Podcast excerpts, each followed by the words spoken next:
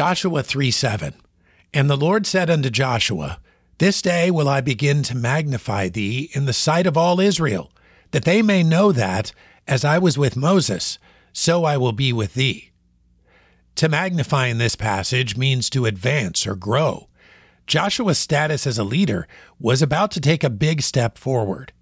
Based on this passage and the previous two chapters, Joshua appears to have done very little to earn this magnification. We do know that he believed God, he was committed to following God, and was doing the things God commanded in his word. The people were following him for this very reason. What's the point?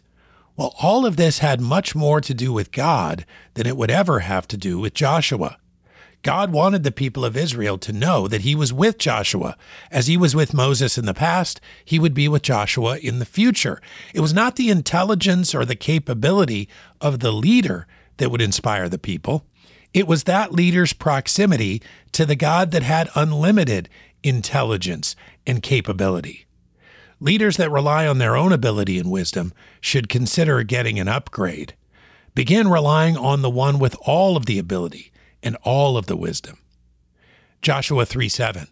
And the Lord said unto Joshua, This day will I begin to magnify thee in the sight of all Israel, that they may know that, as I was with Moses, so I will be with thee.